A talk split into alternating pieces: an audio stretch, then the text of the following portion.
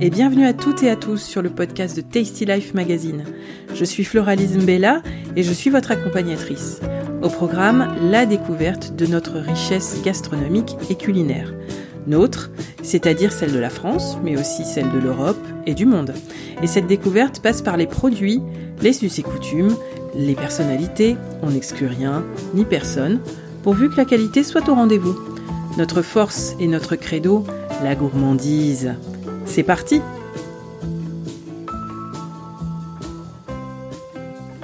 Et aujourd'hui, un podcast inhabituel, car c'est un numéro avec une longue interview, celle de Sabine et Frédéric Mass. Le couple dirige la maison éponyme, Mass donc, créée en 1884 par les ancêtres de Frédéric Mass. Une maison familiale donc et qui propose des produits gastronomiques d'excellence. Leurs clients s'appellent Anne-Sophie Pic, Christian Constant, Jean-François Piège ou Emmanuel Macron par le biais du chef des cuisines de l'Élysée, Guillaume Gomez. Aujourd'hui, nous parlons avec eux de leur produit phare, le foie gras. Surtout, restez jusqu'à la fin de l'épisode. Nous vous avons concocté une très belle surprise avec nos invités du jour et leurs merveilleux produits. Nous avons rencontré ce couple à l'éternel sourire à leur siège à Ringis. Et Ringis, ça fait un peu de bruit, désolé. Euh, bienvenue dans l'épisode 8 des podcasts de Tasty Life Magazine. Bonjour Sabine Mass. Bonjour. Euh, vous dirigez avec votre époux la Maison Masse, qui est un, des fleurons de la, gastronomie française, hein, on peut dire ça comme ça. Vous êtes des spécialistes de, euh, des produits nobles de la gastronomie française. Donc vous êtes surtout en contact avec euh, des tables étoilées, des grands chefs. Il y, a la, photo du chef de l'Élysée un peu partout ici, donc on devine qu'il y a quelques liens. Euh, et donc aujourd'hui avec vous, on va parler du foie gras. Donc euh, le foie gras qui est le produit, enfin un des produits phares de la fin d'année. Euh, et donc, on va parler de la petite controverse foie gras d'oie, foie gras de canard. Hmm. Et puis, euh, et puis aussi, eh ben, d'abord de son histoire. Donc, première question d'où vient le foie gras? Alors, c'est une très bonne question parce que ça permet non seulement de parler de l'histoire, mais de situer le foie gras et une autre controverse qui est euh, est-ce que euh, c'est du bien-être, du mal-être animal, du bien-être animal, etc. Donc euh, on a plein de controverses qui, par cette question, peuvent déjà apporter beaucoup de réponses, puisque le foie gras, en fait, c'est une, propension naturelle de l'animal pour de l'oie, en l'occurrence, qui pour ses migrations en période d'hiver se surnourrissait pour pouvoir bah, tenir le cap et aller jusque dans les pays chauds. Et, euh, et une fois arrivé sur place, c'est une proportion réversible, c'est-à-dire que ce n'est pas une maladie, le foie redevient normal. Donc ça, c'est vraiment l'histoire et c'est la, la génétique et c'est cette euh, c'est la nature quoi. Voilà. Donc c'est aussi pour ça que le foie gras se déguste dans des périodes de fin d'année plutôt froides puisque cette période naturelle euh, de la bah, de l'animal euh, c'est au moment des migrations. Donc après, bien sûr, on continue à en avoir toute l'année, mais en été, euh, le foie gras est beaucoup moins bien. Ce n'est pas naturel. On est quand même dans un respect de la saison et de l'animal. Donc les Égyptiens, les premiers, ont observé ces, oies arrivant avec euh, euh, ben un foie important et ont été les premiers à reproduire cette propension naturelle. Et d'ailleurs, le mot foie gras vient de filatus, qui veut dire figue. Et puisqu'ils étaient nourris à la figue. à l'origine. Donc voilà, par cette question, on n'a pas préparé, hein, pourtant. on, a déjà pas mal de réponses. D'accord. Donc ce sont les Égyptiens qui ont observé ça en premier. Euh, quand on parle des Égyptiens, de toute façon, on parle de l'Antiquité. Et oui, donc enfin, bien, avant, puisque après, bah, ça s'est propagé. Euh, euh, on retrouve des traces après sur des euh, en période romaine, en Grèce. donc effectivement, ça vient bien de ce bassin méditerranéen. Si on fait un saut dans l'histoire, on, arrive eh bien à la deuxième controverse, le Sud-Ouest ou l'Alsace. eh ben, en, fait, c'est très simple. Ceux qui gavaient euh, les oies, euh, bah, c'était les, juifs. Et, ben, lorsque euh, les, juifs se sont dispersés à travers l'Europe, bah, certains sont arrivés par les pays de l'Est, d'autres sont arrivés par, enfin je résume, hein, hmm. par l'Espagne et par Toulouse, le comte de Toulouse beaucoup plus tolérant que d'autres personnes à l'époque euh, euh, du Moyen Âge, hein, puisque là, voilà. Euh, et, du coup, ce savoir-faire s'est transmis, a passé les, centaines d'années, les générations, et est arrivé par, voilà, par la diaspora juive, via les pays de l'Est. Il y a une très grosse culture de foie gras dans les pays de l'Est, et donc en Alsace, et via l'Espagne, et, donc dans le sud-ouest. Alors, ce que vous dites est assez frappant parce qu'en fait, euh, vous me dites que euh, le foie gras, qui est souvent considéré comme un fleuron de la gastronomie française, etc., euh, avec notre petit couplet bien, bien de chez nous, finalement, c'est pas du tout le cas. Eh ben, je pense que la France a su le sublimer et bah, comme plein d'autres choses, euh, euh, les gastronomes français ont su faire la différence et en faire quelque chose d'incroyable. Et là, on revient au sud-ouest ou euh, à l'Alsace et eh ben, des gens qui ont su en faire des recettes, c'est-à-dire au lieu de prendre ce foie et juste le griller comme il pouvait être fait, eh ben, ils en ont fait des recettes, donc le maréchal de Comtat, donc euh, euh, voilà des, vraies recettes euh, travaillées autour du foie gras et, qui allaient à la cour de France, donc en faire un, un mets exceptionnel. Mmh. Voilà, même si dans le sud-ouest, ça servait euh, bah, finalement de, matière grasse pour conserver les aliments et pour se nourrir euh, pendant l'hiver. Euh, donc il y a ces deux, choses dans le foie gras. Il y a vraiment cette tradition qui en fait un mets pour tout le monde, pour se nourrir, pour, pour conserver des aliments avec cette graisse, cette bonne graisse, hein, parce que c'est une autre, voilà, puisque c'est aussi l'exception française euh, où dans les régions où on mange du foie gras, on vit bien, en bonne santé. Et, euh, et ben, ce mets d'exception, et, et l'oie fait partie, je pense, des mets d'exception. On peut. Euh, je vais laisser la parole à, Frédéric sur l'oie et le canard. Oui, parce qu'il y a toujours cette, cette comment dire, petite controverse. On va, on va appeler ça des controverses hein, sur le foie gras d'oie ou le foie gras de canard. Euh, personnellement, je suis plus oie, mais bon, c'était avant de vivre en Alsace, je le précise. Donc Frédéric, euh, le foie gras d'oie ou le foie gras de canard? On a plus, on produit plus en France de foie gras de canard. Euh, ailleurs, c'est le cas aussi? Alors, on a effectivement en France un peu délaissé la production de, foie gras d'oie au profit du canard, qui est euh, un animal plus facile à élever, plus rapide et plus rustique, plus solide, et qui convient euh, peut-être plus euh, à des goûts plus modernes. par contre, moi, je partage pleinement l'avis que l'oie, c'est vraiment la noblesse et le meilleur des produits. C'est vrai qu'en Alsace, ils ont su garder cette tradition. Euh, mais le, pays producteur euh, aujourd'hui euh, de foie gras d'oie, c'est la Hongrie. Et ils ont cette spécialisation qu'ils ont su garder. Pour autant, on a en France des productions très intéressantes dans le Périgord et en Quercy. Et on voit revenir l'oie française du sud-ouest, donc avec beaucoup de bonheur. et avec un, goût qui est très particulier, qui n'est pas du tout celui du canard. Mmh. Qui est, on le dit, plus subtil plus subtil. Et alors, je fais une comparaison euh, que les gastronomes reconnaissent souvent et en tout cas identifient. C'est que euh, le canard, c'est plutôt du Bordeaux, facile d'accès, euh, très, très séducteur. L'Oie, c'est le Bourgogne, plus difficile d'accès pour des spécialistes qui en connaissent toutes les subtilités. Mhm. Très bien, assez c'est bien vu comme, euh, comme comparaison, effectivement. Et vous nous ça parle aux gastronomes, c'est pour ça que j'aime bien l'utiliser, effectivement. effectivement. Et euh, alors, vous nous parliez du foie gras d'Alsace. Euh, L'Alsace élève les oies ou, travaille seulement le foie gras, entre guillemets, alors, ils sont plutôt euh, dans l'art de la transformation en Alsace. ils ont toujours eu euh, cette proximité avec les pays de l'Est et donc la production hongroise. Donc, c'est tout à fait ancré dans les mœurs et ce sont des produits magnifiques, des produits de vrais fermiers, des produits de producteurs engagés. Et c'est en tout cas ceux qu'on sait aller sélectionner à la Maison Masse. Mais alors la production de foie d'oie en Alsace, elle est plutôt, en tout cas d'oie, d'oie, d'oie grasse, en Alsace, elle est plutôt folklorique. Elle est faible, et elle reste, euh, elle reste existante, mais elle existe toujours, mais euh, ça reste très très faible.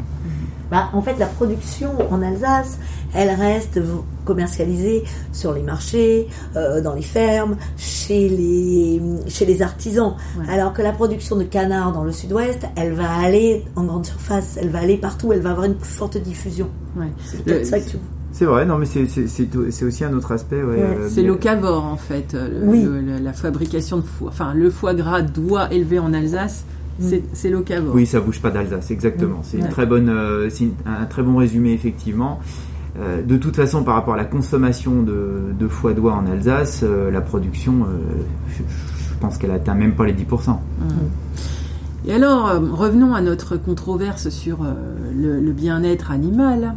Euh, la consommation de foie gras, vous observez quoi? Ça augmente, ça baisse? Parce qu'il y a de plus en plus de voix qui s'élèvent pour dire que le foie, manger du foie gras c'est mal.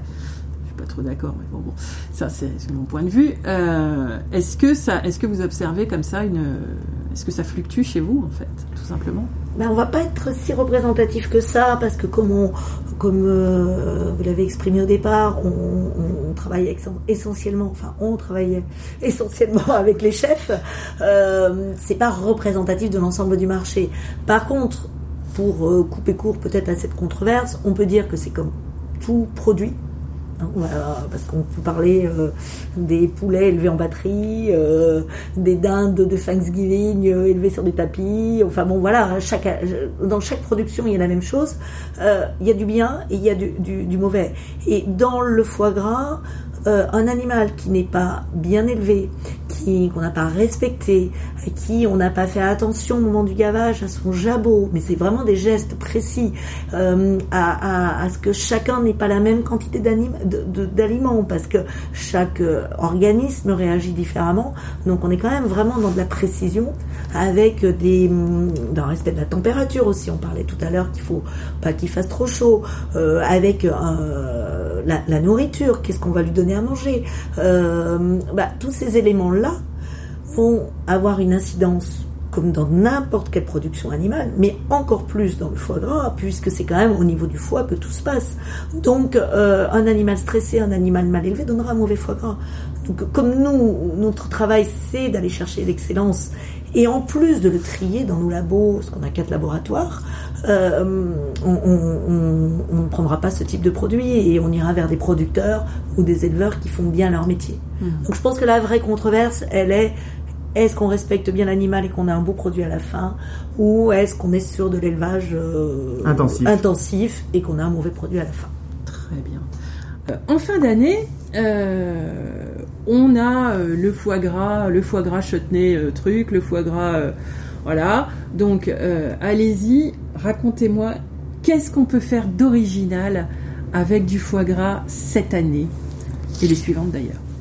Alors, je vais commencer par euh, le, foie gras chaud, parce que je trouve qu'une escalope de foie gras chaud, ça a beaucoup de noblesse sur une table de, fête. Euh, et ça peut, ça peut même euh, constituer le, plat principal.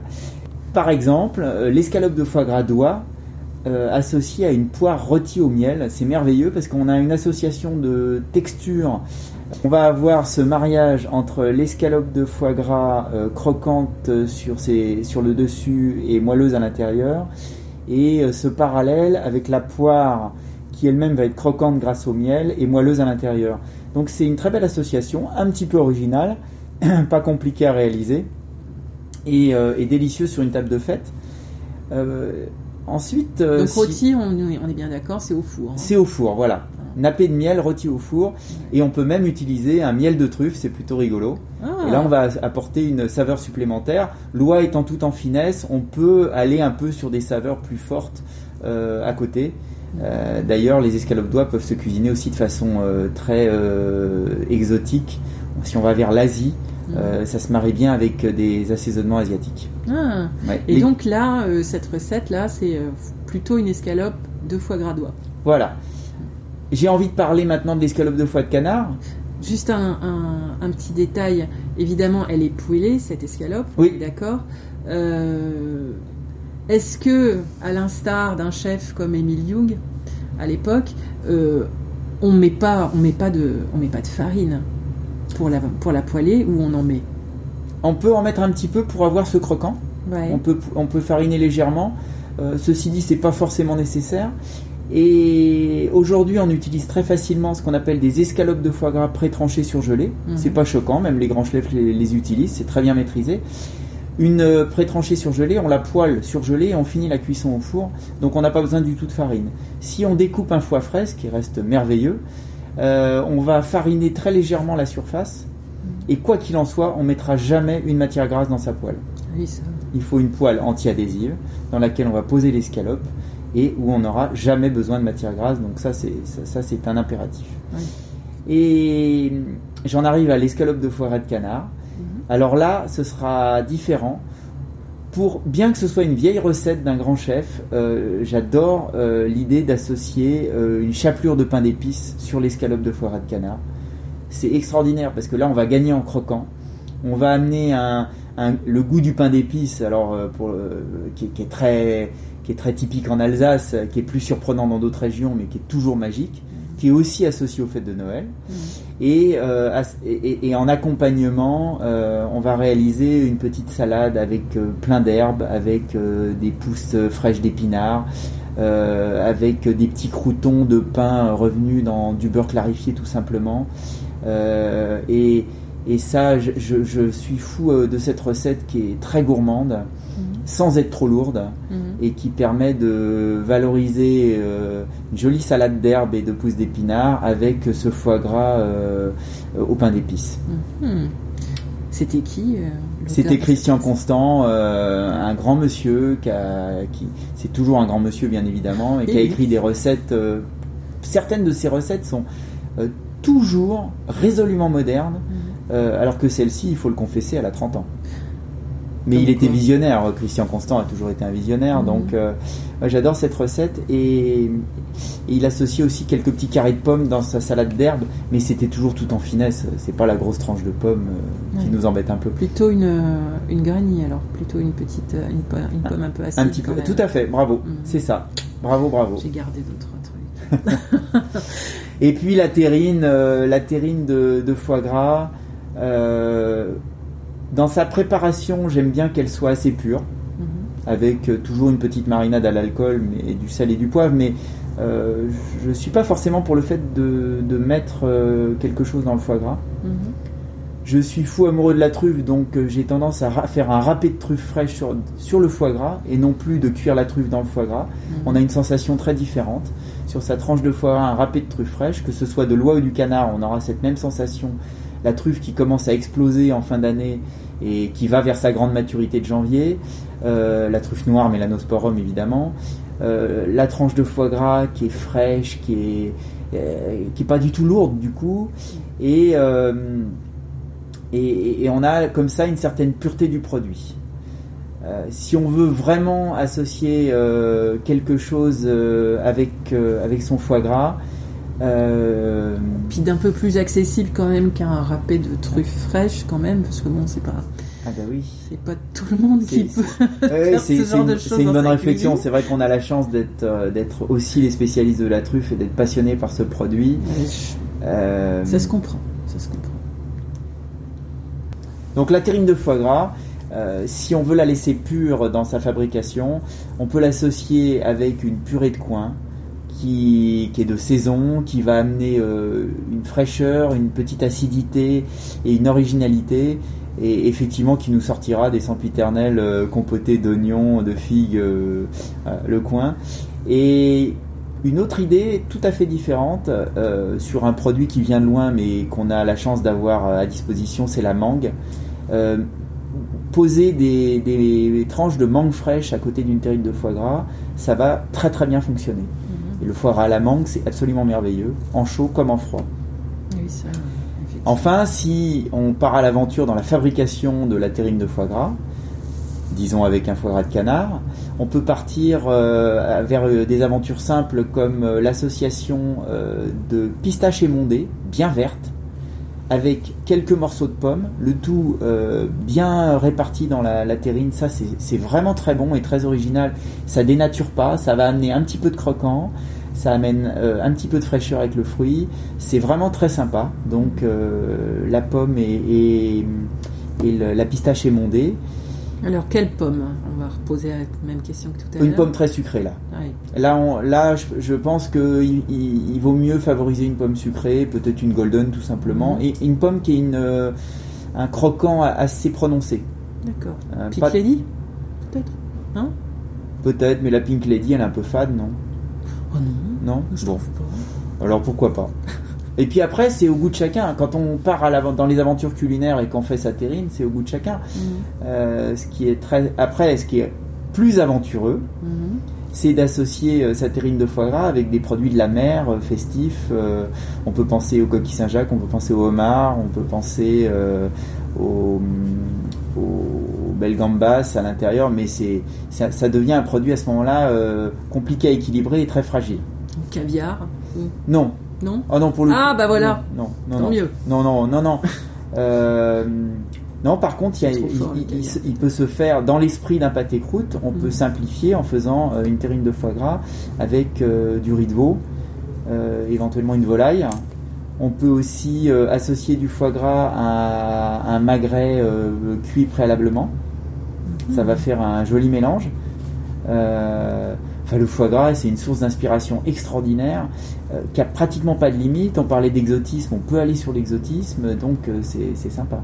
On sort de la, la tradition absolue et. euh, Si on veut aller sur des goûts euh, umami, hein, hum puisque on- tu parles d'exotisme, ça me fait penser à ça.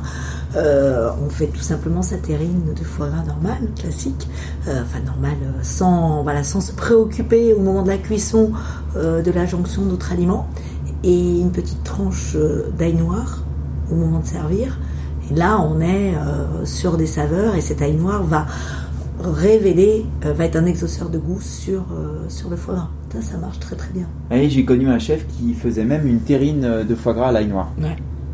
Donc en incorporant le produit dans la, dans la terrine euh, pour la, Voilà. pendant la cuisson. Enfin, Mais on peut aussi voilà, le mettre à la fin euh, c'est pour. euh, Alors, l'ail noir, j'ai pas eu le plaisir d'en goûter. Euh, c'est quoi la différence avec l'ail qu'on a euh, blanc ou même violet euh, la, la- la différence de goût, elle est. euh, bah, Comment C'est déjà un ail euh, qui. hum, Enfin, ça, ça donne un, un côté.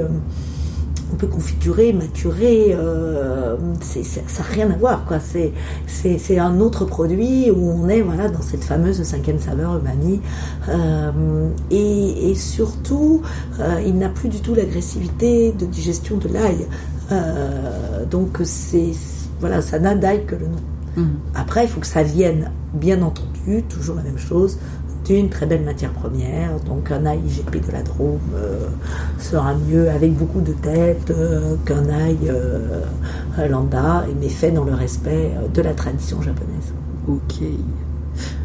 Alors, dans le podcast de Tasty Life Magazine, on parle aussi des, des propriétés des aliments, euh, de ce qu'il y a dedans, tout simplement. hein. Donc, euh, bon, euh, c'est de la viande, donc on peut être à peu près sûr qu'il y a des protéines. C'est gras, donc on peut être assez sûr qu'il y a pas mal de lipides.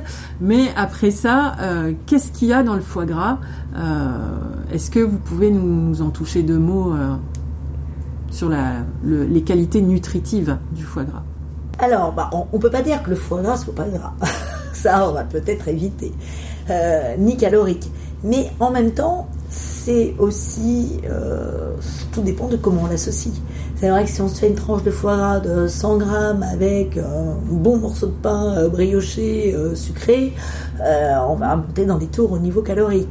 Si on se prend une tranche euh, de 30-40 grammes et qu'on l'associe bah, par exemple à l'ail noir, du coup on n'a pas forcément besoin de tranches de pain ou alors euh, très fines, euh, on, on- on va être plus bas dans les calories et on va être sur euh, du 120-150 calories maximum. Donc euh, voilà, on, on c'est tout, tout est dans la raison. On Mhm. peut manger un très bon foie gras, en prendre moins, ne pas euh, le manger avec un produit sucré à côté, euh, un pain brioché ou autre chose, et être raisonnable et se faire plaisir. Voilà, 150 calories, c'est. Le, le pain idéal pour manger le foie gras, c'est quoi? Bah, je...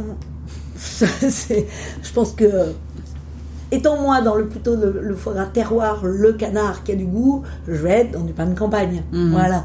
Après, si on va être dans le lois plus subtil, on va peut-être faire un pain au maïs ou faire un pain. euh, Non mais le, le pain, euh, une brioche, euh, une brioche à griller, c'est vraiment voilà. Mais là, tu Avec du augmentes, foie gras d'oie, mais là, justement. tu augmentes les calories. Voilà. Mm. Tiens donc. On n'avait pas pensé à ça tout à l'heure. Mhm. La brioche grillée associée à une tranche de foie gras d'oie, ça c'est merveilleux. Ouais. Pas n'importe quelle brioche. Une pasque- On va pas citer de marque.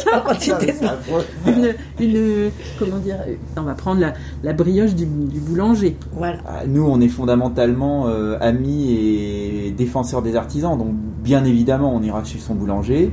Et puis, si on a envie de cuisiner la brioche, bah, ça, se- ça peut se faire également à la maison. Et on peut peut-être y ajouter euh, des fruits confits pour aller encore plus avec l'esprit de la fête. Mhm. Bon, là, vous êtes en train d'augmenter le nombre de calories, là. Grave.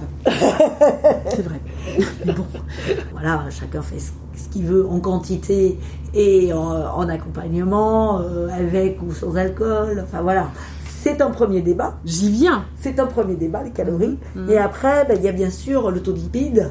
Et hum, c'était un peu le préambule tout à l'heure quand on parlait euh, du ce qu'on appelle le French paradox, que dans les pays qui enfin dans les régions qui consomment euh, du foie gras, on a moins d'accidents cardiovasculaires. Mhm. C'est aussi parce que ces lipides, on a une forte propension de graisses euh, monosaturées qui sont donc bonnes pour le pour le pour pour le cœur. Mhm. Donc ce sont des bonnes graisses. Il y a un petit peu de graisse euh, réellement euh, lipides purs, 27%, mais euh, c- c'est essentiellement, ce sont essentiellement des bonnes graisses.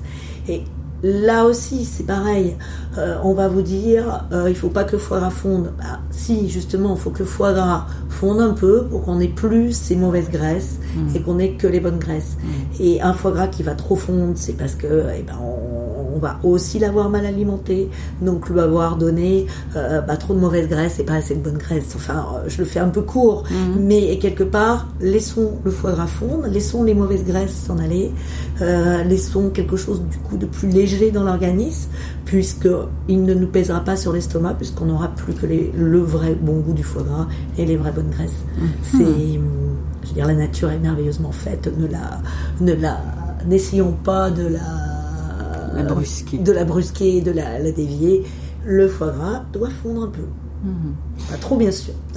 Et euh, bon, ça c'est pour euh, les vitamines, etc. euh, Oui, vitamines, c'est, bah, en fait tout comme tout comme n'importe quel abat, bah, les abats sont bons pour l'organisme. bon, on va parler de l'huile de foie de morue, euh, mais euh, le foie de volaille est bon pour l'organisme.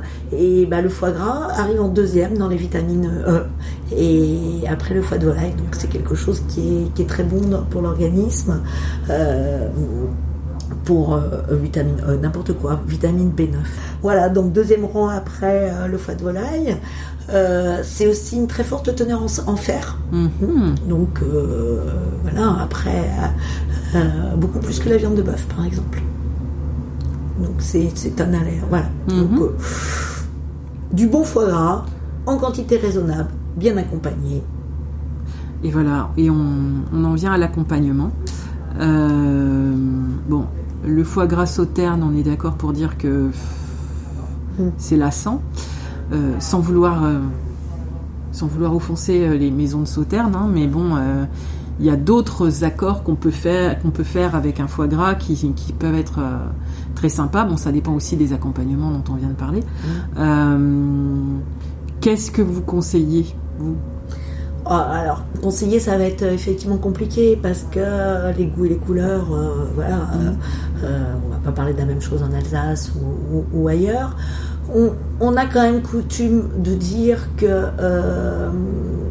on reste dans le terroir, donc euh, euh, on reste dans le terroir de production de foie gras, c'est bien. Enfin, pareil, la nature est bien faite, donc restons dans les terroirs. Euh, effectivement, le sauterne, alors à moins d'être dans des très très grands sauternes où il y a vraiment une raison, voilà. Mais si on, on est dans des produits un peu plus moyens, on va avoir beaucoup trop de taux de sucre et ça va ça va casser le goût du foie gras. Donc laissons le, vrai goût du produit et ne rajoutons pas beaucoup de sucre. Bien sûr qu'on est dans des produits d'exception, un souterrain ça va être merveilleux. Mais mais restons dans quelque chose voilà, de, plus simple, respectant le terroir. Donc toujours du blanc, mais euh, un peu plus équilibré, on va dire. Et puis ça peut être, euh, ça peut être du champagne, ça peut être du, du, rouge aussi. Enfin, y je pense qu'il n'y a pas de limite vraiment. Euh, mais ça dépend aussi beaucoup effectivement de l'accompagnement et de, cette, de cet accord subtil. Il faut garder quelque chose qui met en valeur le foie gras, le, ne casse pas le goût, ne sature pas le palais, mhm. parce qu'on ne va pas euh, rajouter de la saturation au, palais si on veut vraiment apprécier le mets. Et euh, bah, dans, un, dans, dans, le terroir d'origine, c'est encore mieux. Très bien. Et alors, vous, la Maison Masse en ce moment, c'est quoi votre euh, produit phare votre... Alors, bon, en, ce moment, effectivement, malheureusement, nos, nos restaurateurs ne, peuvent plus travailler, bien que certains se battent et que vous allez avoir plein de belles offres de chefs qui vont proposer à la vente leur terrine de foie gras. Et maintenant, on sait que les fêtes vont avoir lieu. Donc euh, voilà, on va regarder le verre à moitié plein. à moitié plein et pas à moitié vide. Les fêtes de Noël vont avoir lieu. On va pouvoir se réunir. On va pouvoir raisonnablement. Euh, on va pouvoir manger du foie gras et vos chefs vont vous pouvoir vous proposer les charcutiers, les bouchers. Vous allez avoir vraiment de belles recettes de foie gras disponibles dans le réseau traditionnel chez les artisans. Et puis, bah, la Maison Masse travaille aussi avec des artisans, avec des foie gras mi-cuits, fabriqués selon différentes recettes, différents temps de cuisson. Euh, et eh bien, on l'a mis aussi à disposition du grand public avec euh, un, un, site de vente en ligne euh, vente, vente, en ligne de produits qui sont les produits des chefs, donc avec des poids variables parce que l'escalope de foie gras. Euh, voilà, on reste dans, le produit des chefs mis à disposition du grand public et pas un produit fait pour le grand public euh, qui respecte les règles du commerce en ligne. Donc un commerce en ligne à notre sauce. C'est bien là l'essentiel. Merci beaucoup en tout cas pour ce voyage au pays du foie gras. Merci.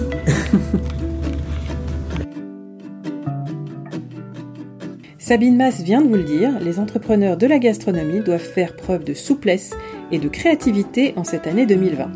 Et voilà le cadeau Grâce à la Maison Masse et à Tasty Life Magazine, accédez à un monde de gastronomie extraordinaire, du foie gras sous toutes ses formes.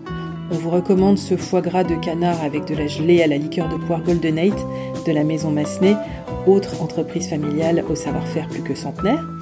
Du foie gras donc, au saumon fumé, au jambon truffé ou au pâte gras, voire au caviar ou à la truffe, souvenez-vous, nous en avions parlé sur le site avec Sabine Masse il y a quelques temps.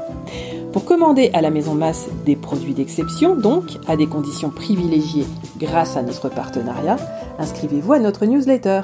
Non seulement vous recevrez un menu de recettes de fête, signé de grands chefs évidemment, mais en plus le code pour bénéficier d'une réduction de 10% et de privilèges ultra gourmands à la maison masse. Alors, tout le monde est prêt? Rendez-vous sur notre site ou sur nos réseaux sociaux pour vous inscrire et vous concocter des repas de fête 3 étoiles.